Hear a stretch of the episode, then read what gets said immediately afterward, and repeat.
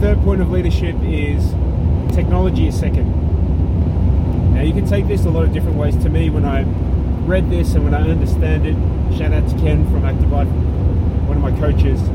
is nothing beats the human face-to-face contact and you can optimize the technology aspect like in-house within the team but there's also an element of giving customer service you know and, and optimizing your service using technology sure but it's also understanding that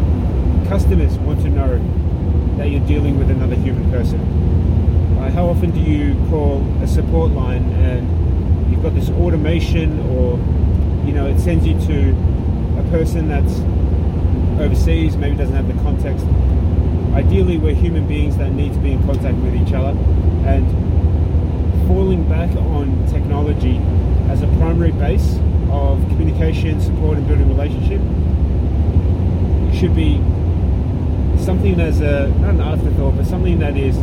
offered after the initial human contact. So those are the three key things that uh, Ken shared with us. In that technology is second, trust is key,